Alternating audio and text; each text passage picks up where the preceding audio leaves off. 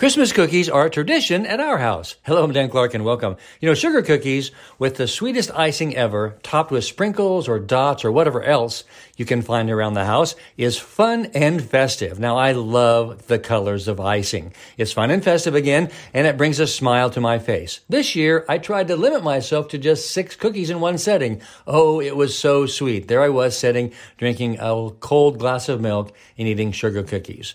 Way too sweet for me, but what about those memories? I hope you have a wonderful day and that you have Christmas cookies this year also. I love you. I'm Dan Clark.